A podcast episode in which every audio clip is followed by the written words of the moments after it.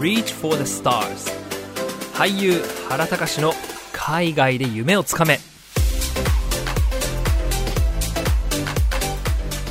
皆さんこんにちは、俳優の原敬です。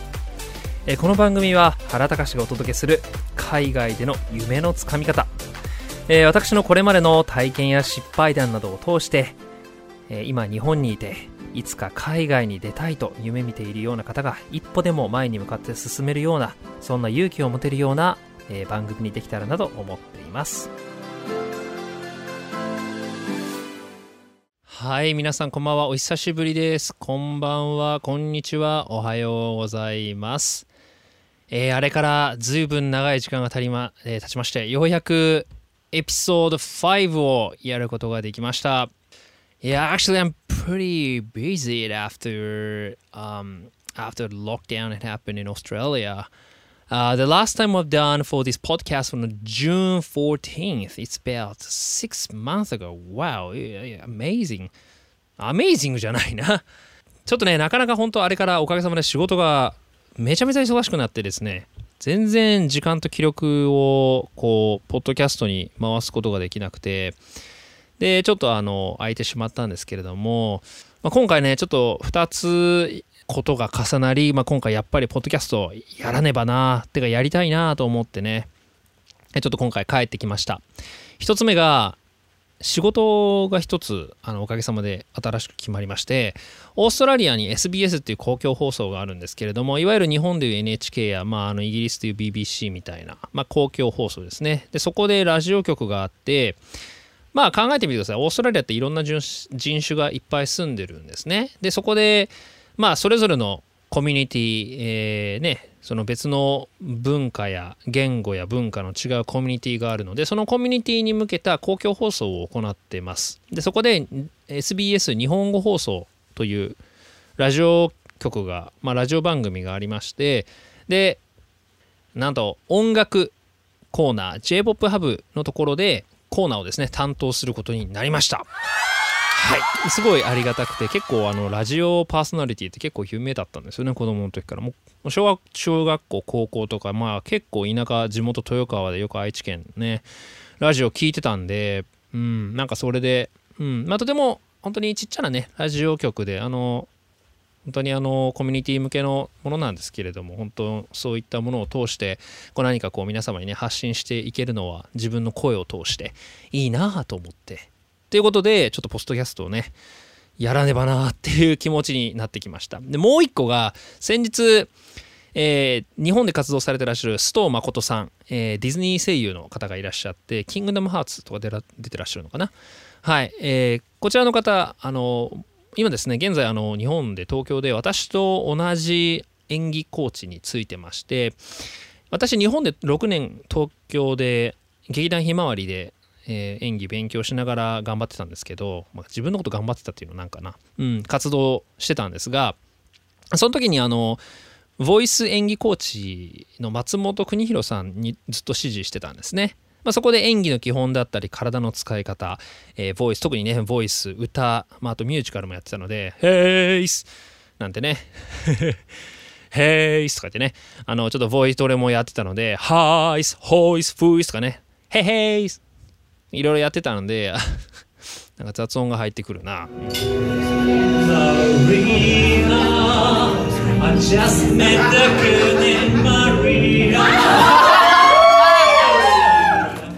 そこでやってたんですが、そこで今同じ松本さんにねついてらっしゃる生徒さんの一人がおかげさまでちょっとつながることができて、でその方から先日連絡をいただいたんです。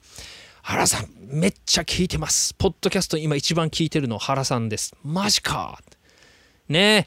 もうこれだけ世の中にポッドキャストいろいろ番組ある中で、須藤さんめっちゃたった本当に申し訳ない、たった4エピソードしかないのに一生懸命聞いてくださって、で一生懸命何度も聞いて英語の勉強のモチベーションに回してくださってるというのことで、もう本当に嬉しいです。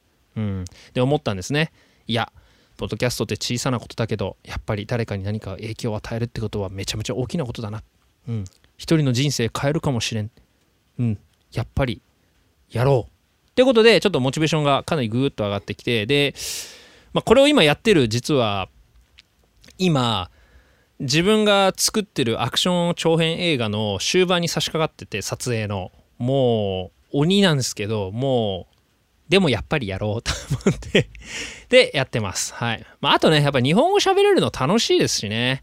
毎日英語喋ってるからもうなんかまあこうやって今多分今私が喋ってる日本語も若干英語なまりが入ってる気がしてるんです、絶対今自分が喋ってる日本語ってシドニーに来る前に自分が喋ってた日本語と多分違う、なんか変な英語のなまりが入ってるような気がする、なのでちょっとそこもねまあ良きか悪きかは分かんないですけど、まあちょっとそれも加味しつつちょっとね日本語で喋る機会も楽しくやっていこうかなと思います。はい、というまあ2つのことがあって、まあ、今回ポッドキャストをやろうかなと思い再開しました。イエスならなかったんですね。もう本当に今これ聞いてらっしゃる日本の皆様には本当に申し訳ないというか、まあとても、まあ、自分の家族もね今日本にいるので、まあ、特に両親、あと妹もね今年出産しまして、おかげさまでアンクルたかしになりました。ウェイアンクルたかしね、もうおじちゃんたかしになりましたけれどもねえ、まあ、今日も今ちょうどこれをポッドキャストやってる今日も実は今日誕生日で36歳になっちゃうんですけど、もう信じられないですよね。もうなんか気分今でもまだなんか24歳とか全く変わってないんですけど 10年前と。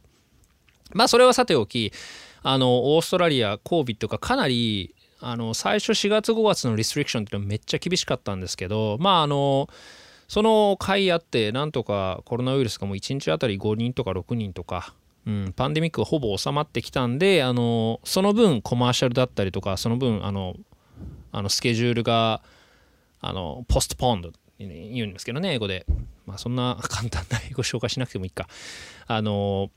後回しになってた作品が一気にドドドドッときて、もうキャスティングの嵐だったんです。特に10月11月前半10月かな9月10月ですね、もうコマーシャルのオーディションの数がもう半端なくて、もう2日で3件同時にこなすとかで、しかも自分で別の仕事もやってるからってなってくるともう結構ねもう本当にありがたいことでしたね、まあ、おかげさまで今年2本はいコマーシャルの仕事をいただけたので、ちょっとねリリースこれもポッドキャストやるときにはリリースできてるかなと思ったんですけど、ちょっとまだ時間かかってるようなんでまだちょっとここでは紹介できないんですが、日本向けにコマーシャル1本お仕事させていただいたんで、ちょっとまた出たらね皆さんにぜひ紹介させていただきたいなと思います。はいなんですが、さあということで、まあ、今日の話は、まあ、とは言ってもまあ、オーストラリアコロナウイルスという意味では有利だけれども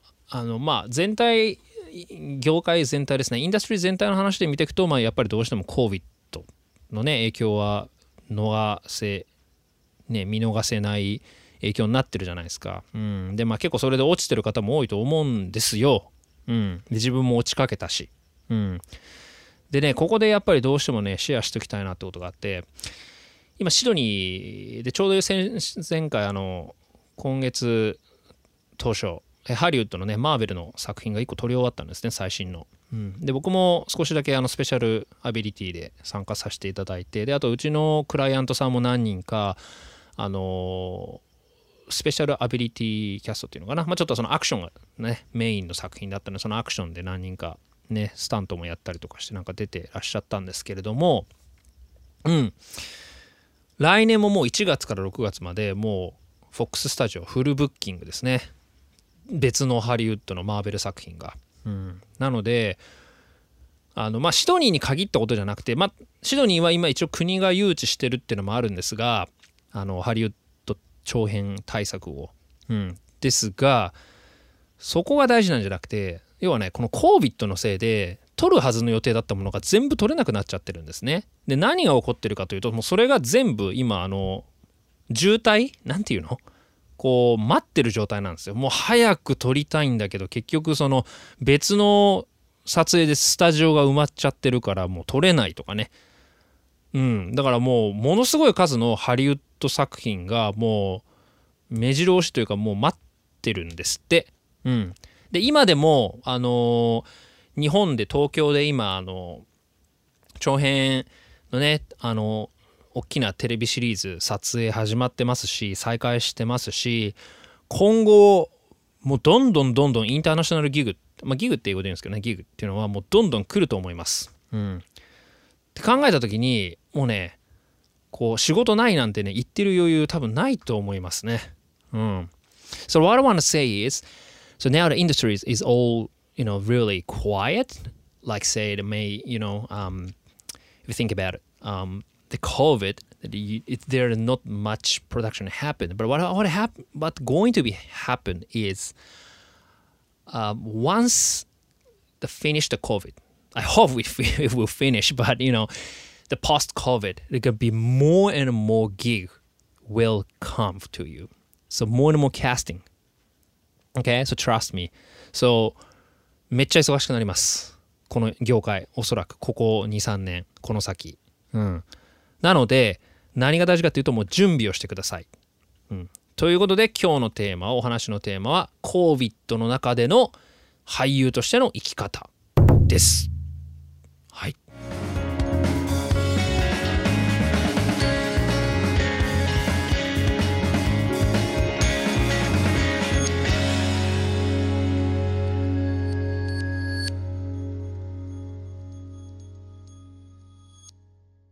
さあ、じゃあこのコロナの中での COVID の生き方、じゃあ何をしたらいいのって話ですよね。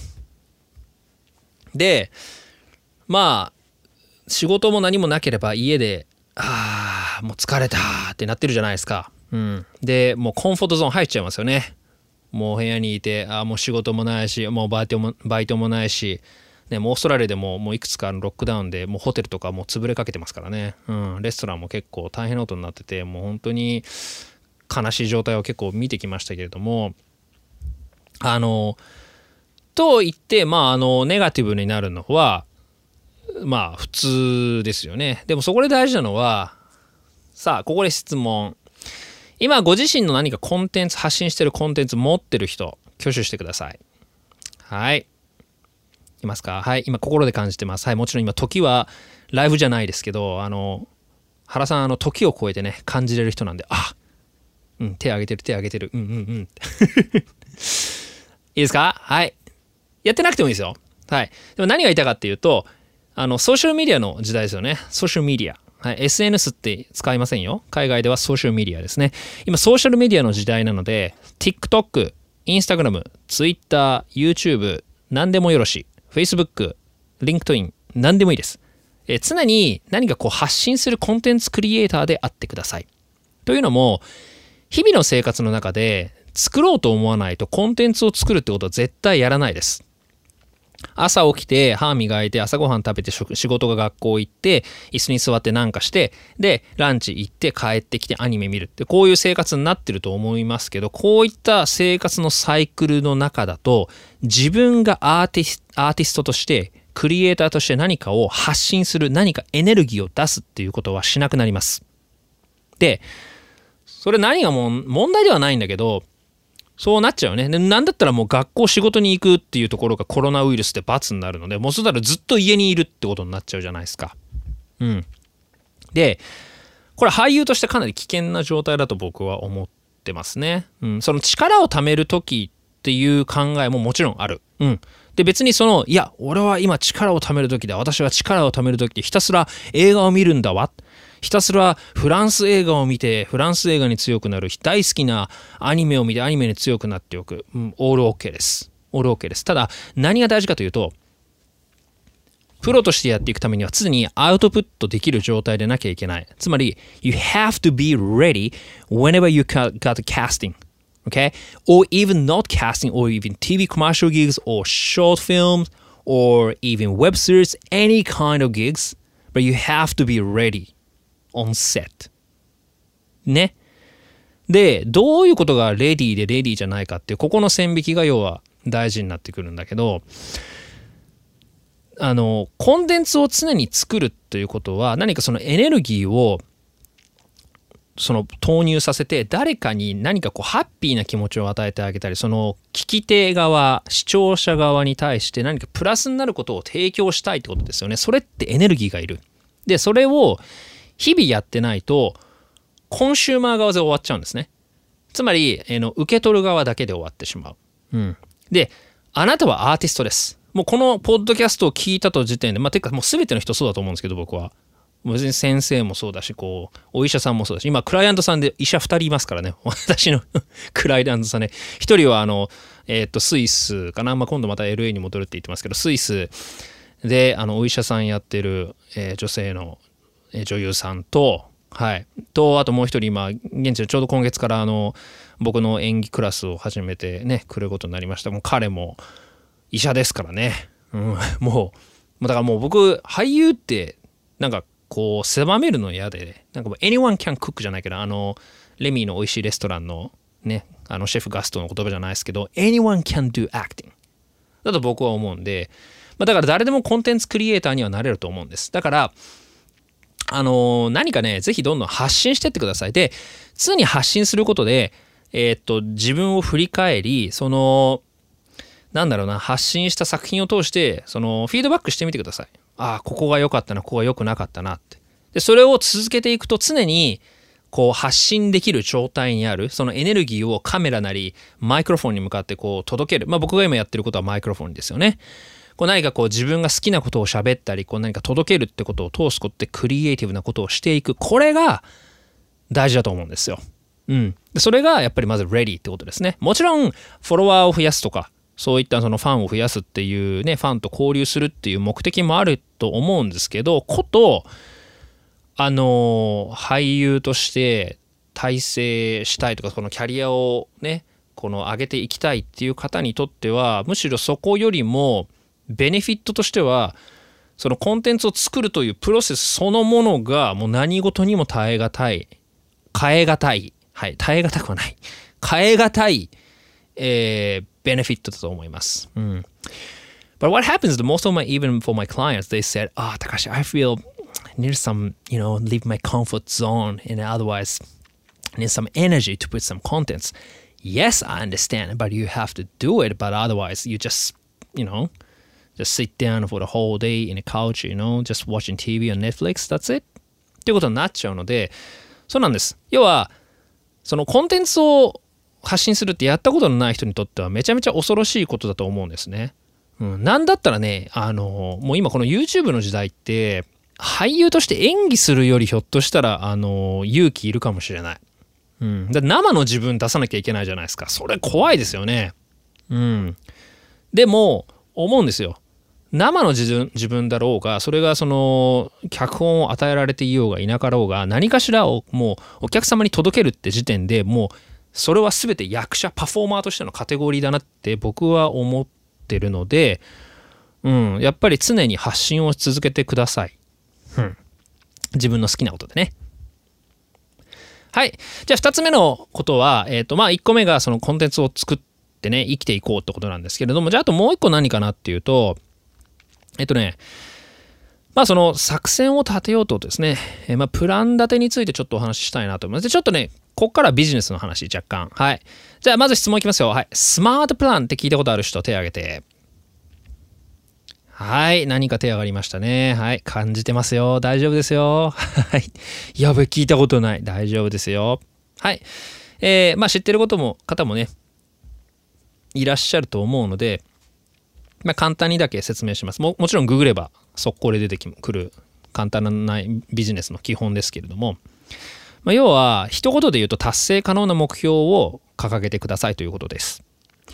はい、ペン持ってる人、ペンとノート持ってる人、ちょっとメモしといてくださいね。はい、S はスマート、あ違う間違えたてへスペシフィックね、スペシフィック M はメジュラブル、うん、メジュラブル、その例えば長さとかその数で表現できるってことです。measurable。A、attainable。達成できるってことです。R、realistic。ね、実現、とても実現可能だ。realistic。で、最後は T、time based。ね、制限時間があること。うん、はい、これ一個ずつ簡単に見ていくと、S、specific は、もうはっきり何をしたいか決める。体重を減らす。スペシフィック。いいですね。measurable。何キロ？ 3 キロ。いいね。はっきりしてる。まあ、15キロでもいい。3キロでもいい。で attainable and realistic 実現可能であること、はい、いきなり15キロを1週間で 100% 無理ってなると3キロ来月末まで、多分できる。これは attainable and realistic ですよね。はい。その次、time based、はい、納期のない仕事は仕事じゃない。ね。ということで、もうあなたたち、私たちがやってるのは、これは仕事です。体を作ること、何か目標を達成してコンテンツを作るということは、私たちの仕事なので、常に納期がなければなりません。なので、その立てたプランをいつまでに終了させるか考えてください。例えば、そのさっき言った3キロ体重減らすだったら、来月末まで。いいじゃん。Very good. Really nice. Awesome. Smart plan. ってことになるわけね。うん。で、これなぜ大事かというと、例えば長編映画を作った人ない人が、何も映画をね、撮ったことない人が、私は映画監督になるんだ。長編映画を来年作るって言ったって 100% 無理です。だけど、ショートフィルムだったら作れるよね。多分作れる。うん。仲間でもいいから。もう本当にお金なければ別にスマホでもいいし。できちゃうよね。でそれが例えば15分。結構15分きついどってなってくるんですよ。だったら、いや、じゃあ3分でいい。あ、3分 ?OK。役者は1人。ホラーで、ロケーションは自分の自宅。あ、いいじゃん。絶対できるよね。これ、スマートプランです。スマートですよね。うん、なので達成可能なスマートプランを考えてください。このさっき言った一番のコンテンツクリエイターで居続けてねっていうことにもちょっと関連してくるよね。うん、だからその来年のね、2020年も終わるじゃないですか。その来年の自分のプランを立てとくといいですよ。もう体を例えば役者としてもっとムキムキにしたい。もうちょっとやっぱ筋肉ないと海外では戦えねえぜっていうんだったら、大体いつまでに体力、筋肉を何キロぐらいまで増やすとか。うん、で食事はどういう風に変えていくとか、もうそういったことを細かく決めていってください。うん、次、もう一個シェアしたいのが、これは知ってる人いっぱいいそう。特にビジネスとか経営とか勉強してる人。はい。PDCA サイクル知ってる人、はい。いっぱいいらっしゃいますね。ね。やべ、俺知らねえよ。私知らないわ。大丈夫。問題ありません。はい。これはとっても有名なことなんで、これ知らない人のググってみてください。これ速攻で出てきます。はい。まあ、知らないよって人はもう一回復習したいなって人は書いておいてください。P は plan。D は do。C は check。ね、A は action です。で、plan, do, check, action。ということで、こう、円が書けるのね。で、これは簡単に言うと、plan。立てるじゃないですか。例えば体重減らす。で、具体的に何やるか。じゃあ30分毎朝走る。ね。で、do やってみる。で、やってみるんだけど、チェック。これが一番大事。チェック。モニタリングしてください。フィードバック。もうすべてのビジネスに通じるけどね。うん。すべてのビジネスに通じるけど。とにかくフィードバックチェックしてください。で、いや、30分毎日 100% 無理だわ。絶対時間ない。って気づいた。やってみて気づいた。うん、まあいいんですよ。やってみて気づいたんだから。で、もう一回、そこからアクションを考えてみる。じゃあ、30分無理なら15分どうだね。で、アクションをするわけ。変えるというアクションを行動に移します。で、改めて新しいプランを立てる。OK。15 minutes running in the morning。ね。で、do やってみる。で、またチェックするんです。Yeah, it's doable. Yeah, it's less stress. Feel free, you know. And then like 15 minutes, it's not bad. And it doesn't affect too much in the morning. ってことですよね。だったら、もうそのままずっとやっていけばいい。ということで、一言、日本語で言うとこういう言葉が当てはまります。改善。ね。改善という言葉、MBA や海外のビジネスでは出てくるとても有名な用語なんですよ。日本語ね。素晴らしい日本語なんですが、改善していけばいいということなんですね。うん。で、これ何が大事かっていうと、この常にフィードバックして達成可能なプランに変えていくってことなんです。で、それをやっていけばどんな大きな目標でも絶対達成できる。ハリウッドだろうが、宇宙に行くだろうが、多分イーロン・マスクとかがね、多分やってることですよね。何かこう達成したい大きな目標というのはブレイクダウンしてできる達成可能な目標にしていけば絶対夢は叶うよってことなんです。うん。でさらに PTCA サークルには1個からくりがあってね、ペン持ってる人はちょっと考えてみましょう。ちょっと数学の一次関数のね、XY 軸ちょっと考えてみてください。はい。X アクシス、これで X アクシス。ね、横軸を、Horizontal Line Axis for time ね t って書いて、で y axis vertical axis for quality って考えると、こう直角三角形がねそこに書けるじゃないですか。で直角三角形見ていくと、その斜面のところってどうなっていくかというと、こう PDCA サイクルをくるくるその上に書いていくと、ちょっとね今ポッドキャストって絵で表現できないので難しいんですけど、この PDCA サイクルをくるくる回していくことで、この PDCA サイクルくるくるね坂を登っていくんですよ。どういうことか分かります？要は時間が経って、要はこの PDCA サイクルを回していくごとにクオリティがどんどん上がっていくわけです。つまりあなたが達成できる目標に対してより近づいていくってことね。だからそれが例えばハリウッドに出るのが最終目標だ。だったらスタートするのは多分 YouTube ビデオの最高のベストヘッドショットを撮るとかね。あとモノローグのショーリールを作るとか何でもいいんですけど、そうやって一個一個テレビコマーシャル出るとか、こうちっちゃな仕事するとかもう何でもいい。でもそれをずっとやっていけば絶対上ってきますからね、クオリティが。で自分の演技クオリティ、パフォーマンスクオリティ、業界での認知とか、そういったそのパフォーマンスのクオリティが上がれば、もう確率は上がる一方ですよね。下がることないし。じゃあもうそれをどんどんやっていけばいいってことなんです。ただ、あともう一個シェアしておきたいのは、近年では、PDCA サイクルちょっと古いかもなっていう意見も一応あるっていうのは知っといてください。これ何かというとね、これも友達から昔シェアしてもらったんですけども、PDCA サイクルってこのチェックがちょっとくせ者で、要はチェックした時にダメ出しする感覚が若干あるんですよね。ここ良くない。だから改善しましょう。でも、最近のね、特にね、いろんなこうビジネス講習とかマインドフルネスとかいろいろ出てると、どういうふうに言われるかっていうと、asset based thinking っていうのね。こうアセットっていうのは自分が持ってる武器のことです。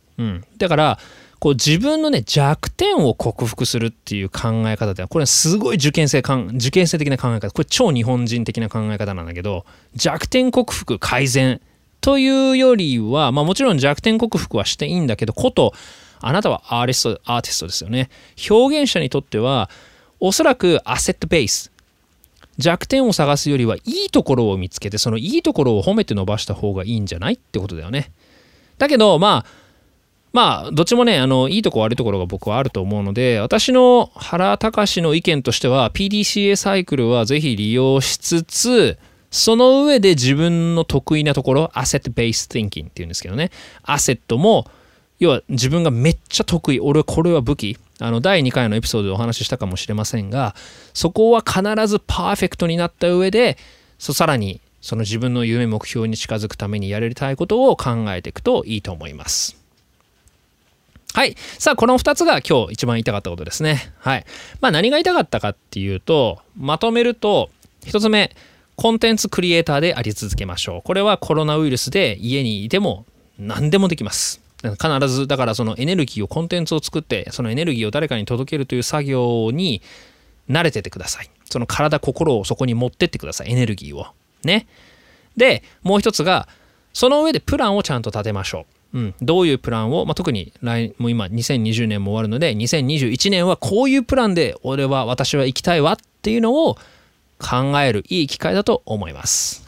ちょっとね、私の英語そうよ、これ言っとかなきゃいけないんですけど、若干オーストラリアなまり入ってるんで、アメリカ英語きれいに勉強したいって方はちゃんとそっちのアメリカ英語ね、きれいに喋れる番組とか見てちゃんと勉強してください。ちょっと原さんは原我流イングリッシュ若干入ってますので、ちょっとね、アメリカの英語をね、ほんとハリウッドとか、ね、海外作品出るならやんなきゃいけないんですけど、こう、シドニーにいると、オーストラリア英語がだんだんこう、気持ちよくなってきちゃって、のんびりしててね、いいんすよ。なんかね、Hey, good day, mate, how are ya? とか言うんですけど、こんな発音絶対アメリカ人しないですし、ね、アメリカ人って言っちゃうとちょっとあれですけど、アメリカの方言わないですね。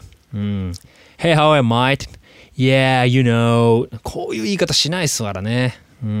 ただちょっとでもこのだらっとした感じで、ちょっと田舎臭い感じがまたオーストラリアのね、まあいいんじゃんみたいな No worries, mate って言うんですけどね、この No worries っていう、まあなんかあってもまあいいじゃん、やってこいよ気楽にっていう、このいい感じで、まあいい意味でのんびりですよね。まあ、たまにそれが悪く出る時もあるんですけど、いやちょっとのんびりすぎでしょ仕事とかいう時もあるんですけど、でもまあストレスフリーが叫ばれる社会の中、まあ、オーストラリアね、しかもそれでコロナウイルスもちゃんとコントロールしてるんだから、まあそういった生き方もこれからの時代には必要なのかなとも思いますね。うん、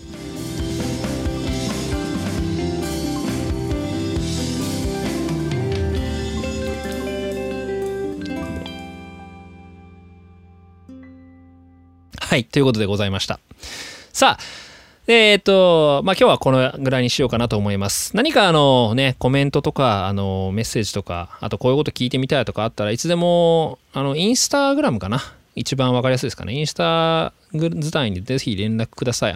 たかしはら、インスタグラムで多分出てくると思います。で、出てこなくても、まあ、多分アンカー、あと、ポッドキャスト、Google ポッドキャスト、Apple ポッドキャスト、あと Spotify か。うん。からでも、確かね、メッセージを送れたと思うんですよね。メッセージを送れなくても、とりあえずアンカーまで飛べば、アンカーからもメッセージを送れるんで、で、アンカーにFacebook とインスタのリンク貼ってあるんで、まあ、そこからメッセージぜひください。はい。で、はい、メッセージくれなくても頑張ります。もうこれはもう原さんがもう全部趣味でやってる、もうとっても楽しい原さんの日本語と触れ合える、原さんが日本語に振り返るとっても素敵な時間なので、はい。今日お話ししたコンテンツクリエーション、スマートプラン、PDCA サイクルね、忘れずに、まあ、心のどっかにね、置いて、まあ、例えばなんかカフェなどね、コーヒーでも飲みながら、スタバとかでね、ゆっくりしながら、ちょっと来年のことを予定立ててみてください。うん。で、もう一回言いますよ。もう一回言います。いいですか？もうとにかく、このポストコロナを考えると、もうハリウッド、海外の大型作品、うん、まあ大型じゃなかったとしても、まあ、それなりのバジェットの作品っていうのはもうガンガン来ます。うん、だから、今あなたに仕事がなくてもそれは仕事がないという意味ではない。もうすでに来年君を待っている仕事に向けて準備をしなければならない。ひょっとしたら時間ないかもしれないって考えるといいですね。うん。さあ、来年も一緒に、原隆と一緒に頑張っていきましょう。Okay, thank you so much for listening tonight and then see you soon. Bye bye.